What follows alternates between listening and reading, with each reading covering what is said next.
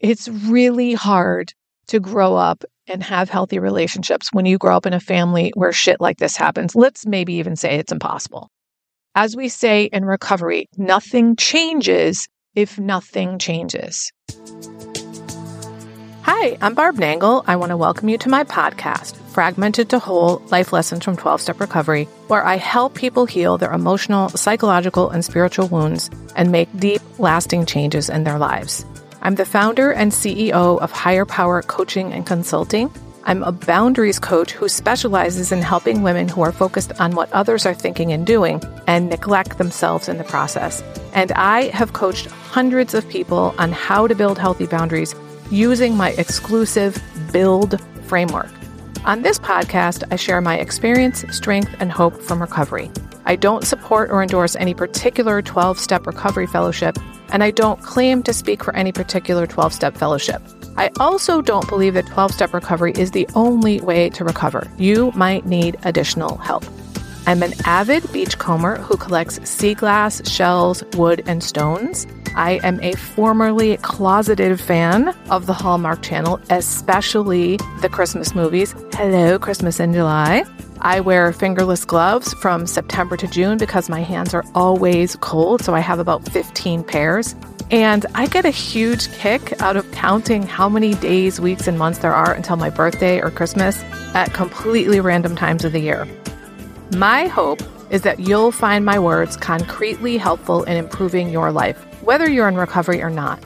If you like what you've heard on this episode, please screenshot it and share it on your social media and tag me at Higher Power Coaching.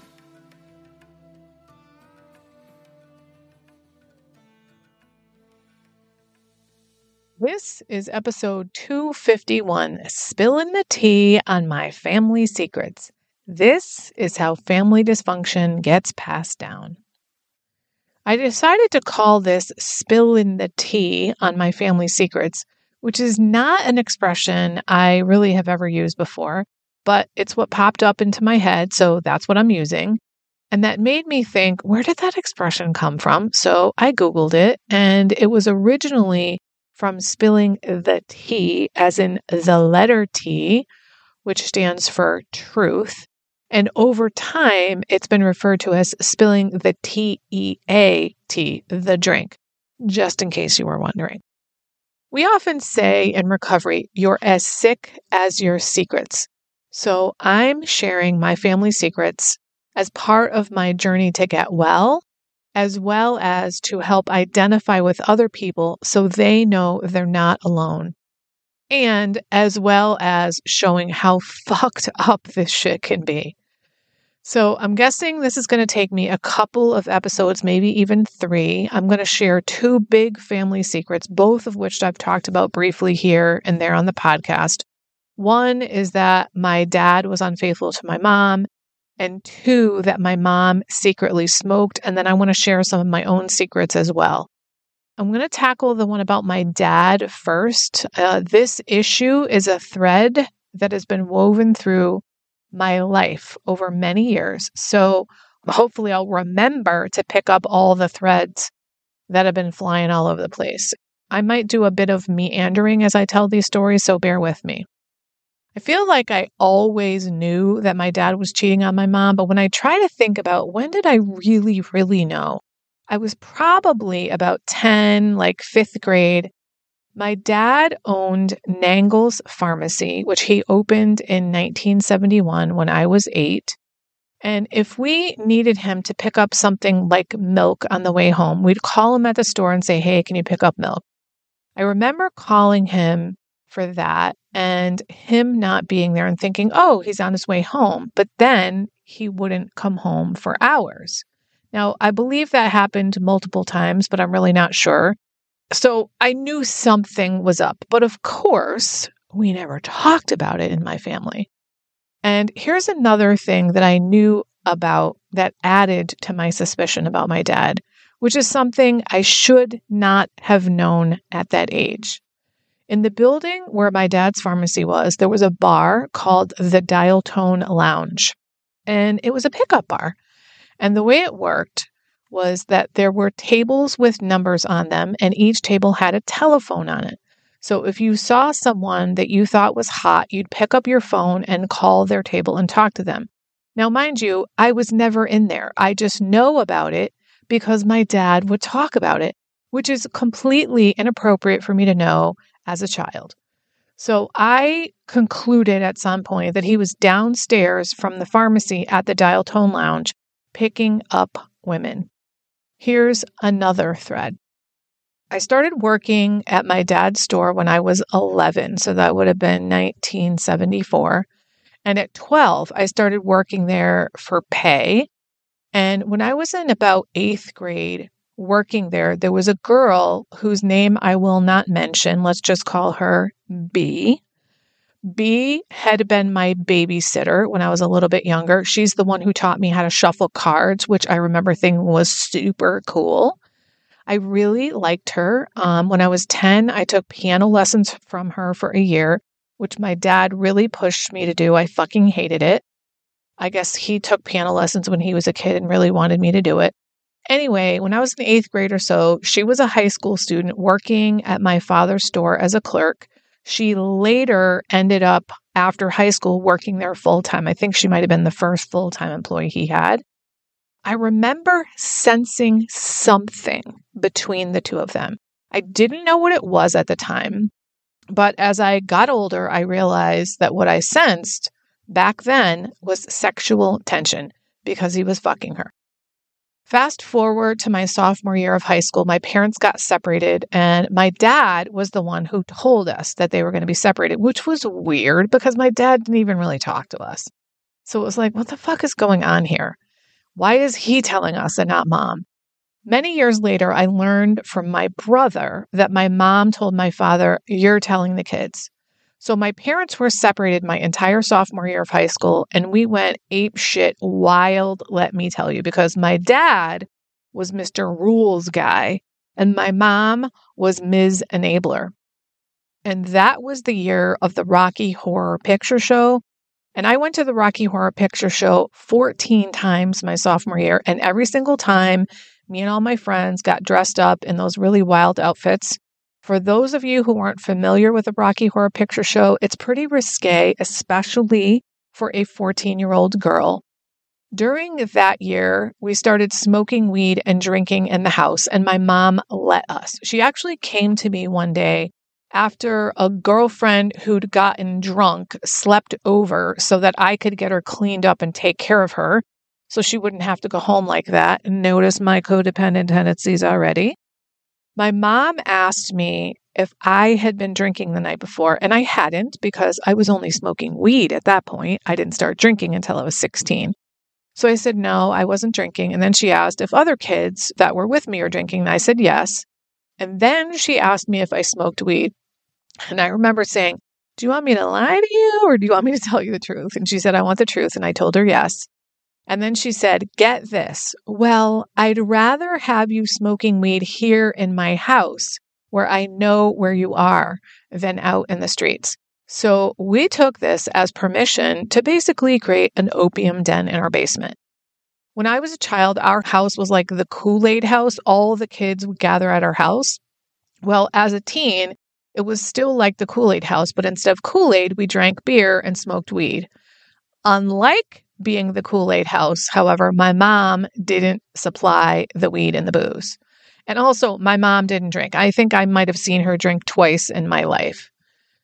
At the end of my sophomore year, my mom told me that my parents were getting back together, and we were fucking blindsided by this. We never saw this coming. So my parents got back together again, and I just always knew that my dad cheated on my mom and that that was the reason for their separation, though no one ever said that. And the way I've always thought about it is that he was a womanizer. It's new for me to use the term infidelity because I've always said my dad was a womanizer. I didn't even know what it meant exactly because I didn't know if he had flings, full-blown relationships, if he had more than one at a time, if he had a mistress. I really didn't know, but I always knew something. And this was one of the biggest resentments of my life, that my dad was unfaithful to my mom. When I was about thirty, I saw this particular therapist. I was now at a state college after transferring from a community college, and I was talking to her about my family and about my dad cheating. And she asked if I had ever talked to my older brother, Steve, about it. Now, he's about a year and a half older than me. My little brother, Pat, was eight years younger than me, so he kind of grew up in a very different family. And I told her I'd never talked to anyone about it, especially not my brother, because those dysfunctional family rules: don't talk, don't trust, don't feel. So I decided to go to my brother and I said, "Hey, did you always know that dad was cheating on mom?" And he was like, "Oh shit, yeah, absolutely." And then he told me that he remembered this one time getting in the car with my dad and the song by the Eagles, "You Can't Hide Your Lion Eyes," was on the radio. That's a song about infidelity. And Steve said, "I looked at dad and he looked at me. And I knew, he knew that I knew he was cheating on mom. And I knew that he knew that he was cheating on mom."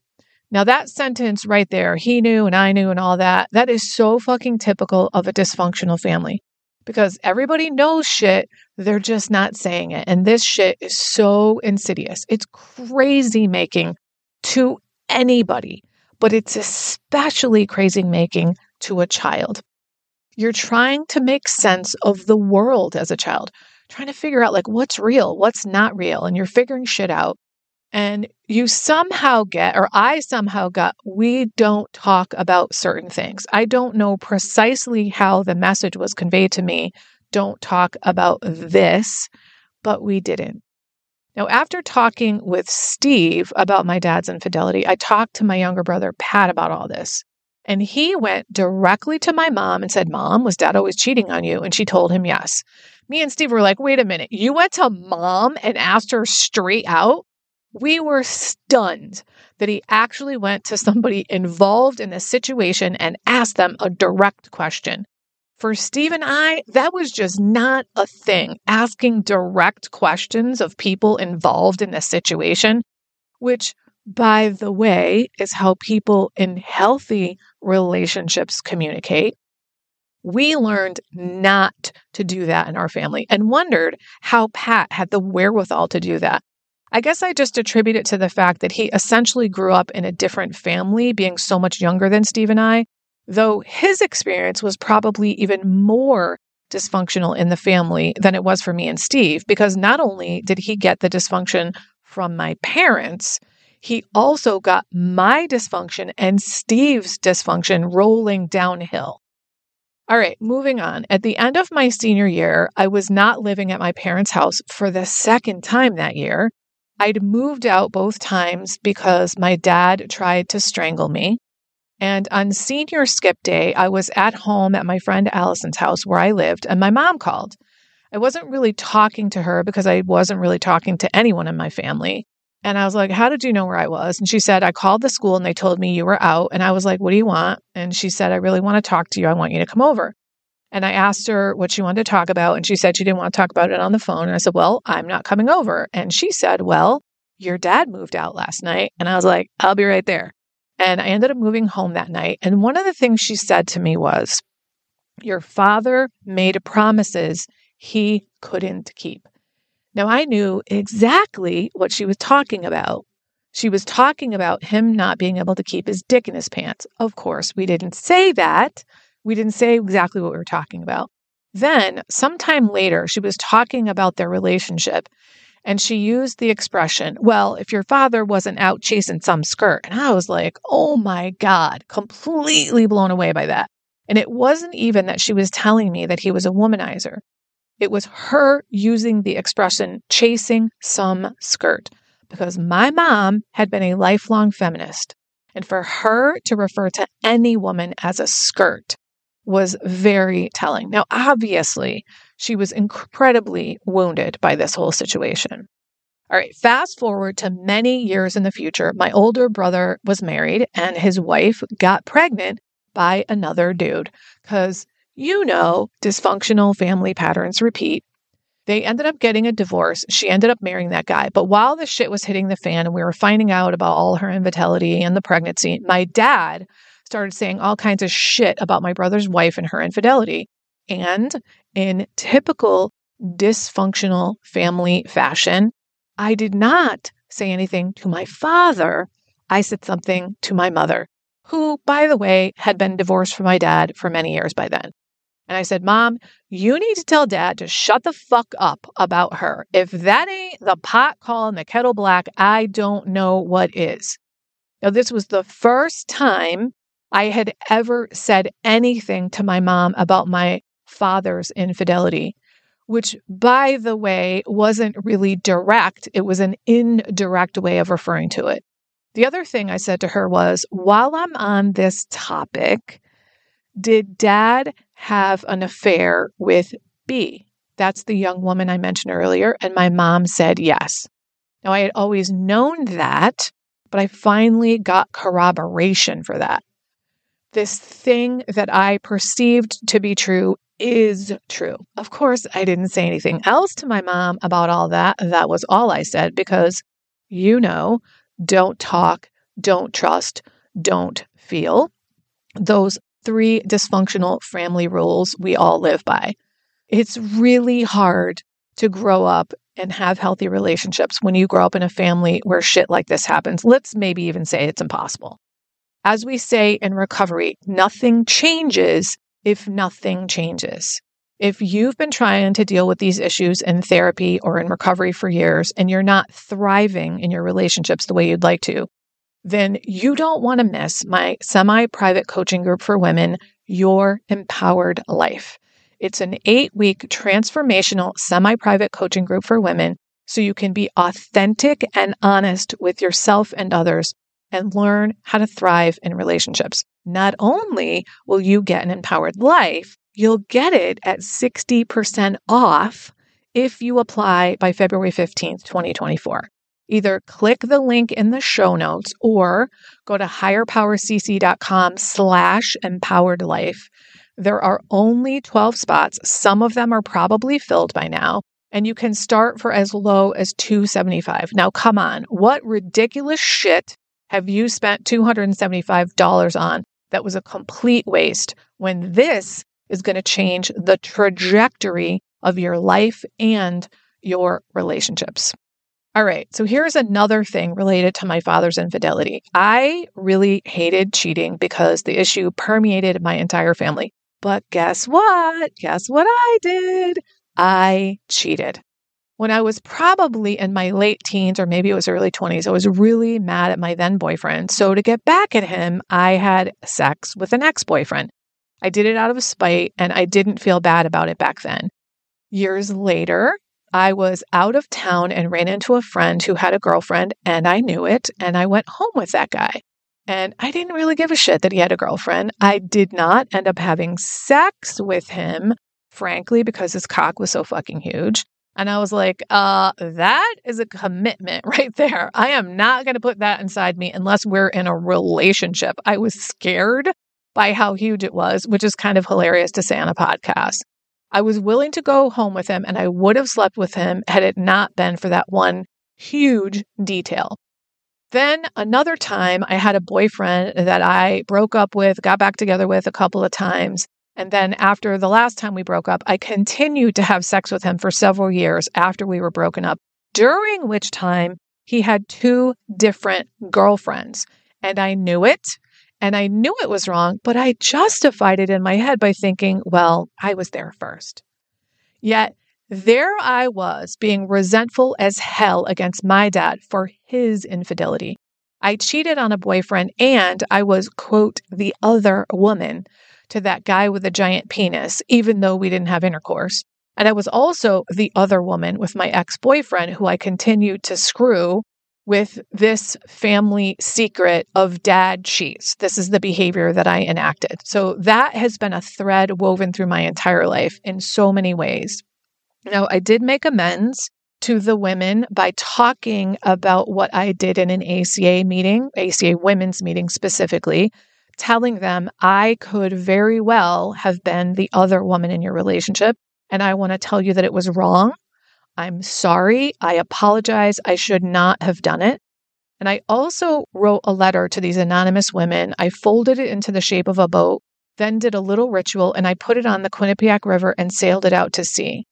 I feel like I have cleaned that shit off of my soul with those amends. I cannot say enough about making amends. So, as you can tell, my family's secret about my father's infidelity has permeated my entire life. If you've listened to my episodes about reparenting, you know that my deceased father has now been recast, and I've turned him into an inner loving dad. And he reparents me sometimes. In that work, I've had conversations with him about this. If you're not familiar with reparenting, this is work I do in my imagination. What this new inner loving dad said to me was, I'm not going to go into any details with you about this, Barb, because it's really none of your business. It's not going to be helpful in any way for you to know any details. But I also want you to know that I now know that that was very wrong. It was wrong to you and your brothers and your mother and to all the women involved. And I'm going to spend the rest of your life making that shit up to you. Okay, I think I'm done with that secret. So I'm not going to go into the family secret about my mom smoking on this episode. I'll talk about it on the next one because this one's going kind of long. And then I think I'm also going to talk about my own secrets as well. My point in sharing this is to get it out into the light of day, to transform these experiences and not make them be this dark weight, this dark secret that I'm carrying with me. When I first came up with the idea about sharing this, these secrets, my inner teenager was not fucking happy. She was like, nope, nope, nope, nope, nope, nope, nope. She was scared shitless. We're not going to talk about it. And I was like, all right, you're right. I'm not going to talk about it unless you decide it's okay. That was probably three weeks ago. So it's taken me that long to get here to do this. She was like, you can't tell anybody. It's wrong. We're going to get in trouble and all that stuff. So I did a bunch of reparenting work with her. I had to think through, like, what are my motives for sharing this stuff? And my motives are that this is for my own healing and for yours as well. So if you've been carrying family secrets, I want you to know that it's okay to share them if it would be healing for you to do so. But that doesn't mean that you need to do it publicly on a podcast like I'm doing. My parents are both deceased, so keep that in mind. If you decide you do want to share, be mindful of who and when and where you're going to do it. If you're ready to finally have an enjoyable, relaxing summer doing things you really want to do, instead of always following other people's agendas, I have some openings for private clients right now. If you are really tired of saying yes to things you really don't want to do and being overly accommodating to others, this is for you. It's time to start accommodating yourself. Maybe you're dissatisfied with your relationships and overwhelmed with all kinds of difficult feelings because of your interactions with others. If you'd like to get your life in order before the summer hits, go to barb chat dot net and sign up for a free thirty-minute call with me about my private coaching so we can get started right away. That way, you'll be done by summer. This is for people who are finally ready to make deep, lasting changes in their relationship patterns, including their relationships with themselves, their partners, family, friends, and colleagues. Go to barb chat dot net. If you like this podcast, and I'm guessing you did or you wouldn't still be listening, then you're gonna love the other things I have to offer. If you'd love pre-release podcast scripts and episodes before anyone else gets them, or if you'd love access to content from my private vault that I developed exclusively for my private clients, which is like having a work session with me without me actually being there, go to patreon.com slash higher power coaching. There are three tiers ranging from as low as four dollars up to twenty-four dollars a month. You'll also love my weekly newsletter, Friday Fragments, which has content very similar to the podcast. You can check it out at friday fragments dot news. That's friday fragments dot news. Please like and subscribe to my podcast on your favorite podcast outlet. I'd also love it if you'd leave a review, which you can do either in the show notes or on Apple Podcasts. It really helps other people find my podcast so they can get the benefits you've gotten from listening.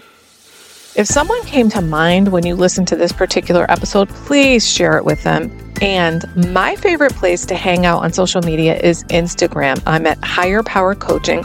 Please D M me there. I'd love to hear what you got from this episode. I run group and private coaching programs on building healthy boundaries. Whether you need help with boundaries in your personal, professional, or romantic life, I can help. Head on over to barb chat dot net where you can hop onto my calendar for a free thirty minute Better Boundaries consultation. My ideal client is someone who is ripe for change. If that's you, I would love to work with you. My goal with all my work is to help you make lasting changes in your life like I've made deep, lasting changes in my life. Remember, it's never too late to recover.